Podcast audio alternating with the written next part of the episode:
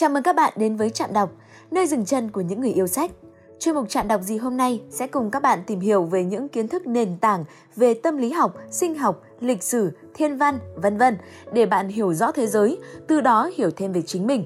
Chủ đề đầu tiên thuộc về lĩnh vực sinh học, Gen vị kỷ, The Selfish Gene, cuốn sách tạo nên một làn sóng hưng phấn giữa các nhà sinh học và giới đại chúng khi nó được xuất bản lần đầu vào năm một nghìn chín trăm bảy mươi sáu. Cuốn sách này đã dàn dựng một cách sống động cái nhìn về cuộc sống qua con mắt của gen với văn phòng rõ ràng, tập hợp lại những thành phần của tư duy về bản chất của chọn lọc tự nhiên, tạo thành một bộ khung khái niệm có ứng dụng rộng rãi cho nhận thức của chúng ta về tiến hóa và đã được thời gian kiểm chứng.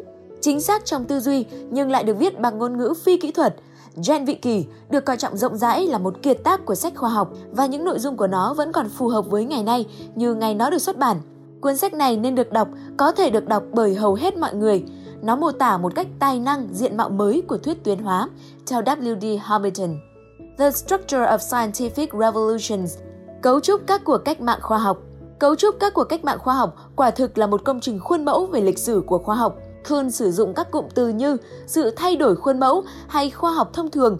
Ý niệm của ông về việc các nhà khoa học đã chuyển trạng thái từ khinh bỉ sang nghi ngờ rồi sang chấp nhận một lý thuyết mới như thế nào. Ông nhấn mạnh vào các nhân tố xã hội và tâm lý học trong khoa học. Tất cả đều có tác động sâu sắc tới sử gia, khoa học gia, triết gia, giới phê bình, nhà văn, chuyên gia kinh tế và thậm chí là cả họa sĩ đường phố. Việc xuất bản cuốn sách Nguồn gốc các loài của Darwin vào năm một nghìn tám trăm năm mươi chín đánh dấu một bước chuyển mình mạnh mẽ trong tư duy khoa học. Cuốn sách đã lấy đi của Darwin hai mươi năm để xuất bản thành từng phần bởi Darwin đã hình dung ra cơn bão dư luận chắc chắn sẽ xảy ra khi cuốn sách được xuất bản. Quả thực, khi bán hết tất cả các bản trong ngày phát hành đầu tiên, Nguồn gốc các loài đã cách mạng hóa khoa học, triết học và thần học. Những lập luận hợp lý có căn cứ của Darwin đã đưa ra một cách cẩn thận lý thuyết về chọn lọc tự nhiên của ông và khẳng định của ông rằng các loài không được tạo ra tất cả cùng một lúc bởi một bàn tay thần thánh mà bắt đầu với một vài dạng đơn giản được biến dị và thích nghi qua thời gian. Dù cho ông bình luận về sức khỏe không tốt của mình, tranh luận về thí nghiệm của bản thân để kiểm tra sự tuyệt chủng ở loài ong hoặc liên hệ tới một đối thoại về loài chuột đào hang ở Nam Mỹ, thành tựu vĩ đại của Darwin cá nhân một cách đáng ngạc nhiên và thực sự dễ hiểu.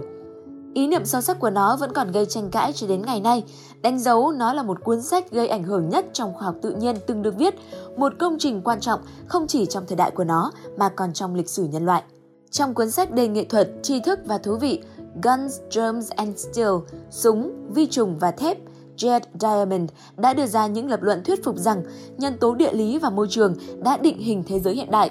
Các xã hội có xuất phát sớm trong sản xuất lương thực, tiến tới thời kỳ săn bắt, hái lượm và sau đó phát triển tôn giáo, cũng như những vi trùng bẩn thỉu và các vũ khí hung mạnh của chiến tranh và khám phá biển và đất liền để chinh phục và tàn sát những nền văn hóa sơ khai.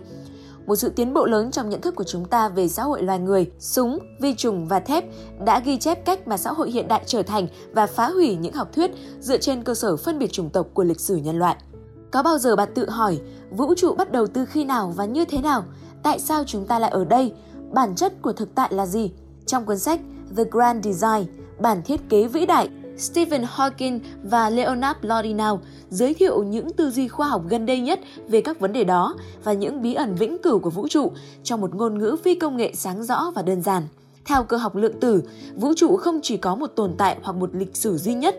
Các tác giả giải thích rằng chúng ta là sản phẩm của những dao động lượng tử trong thời điểm đầu của vũ trụ và cho thấy cơ học lượng tử tiên đoán thuyết đa vũ trụ, ý niệm rằng vũ trụ của chúng ta chỉ là một trong rất nhiều những vũ trụ xuất hiện một cách tự phát từ hư vô.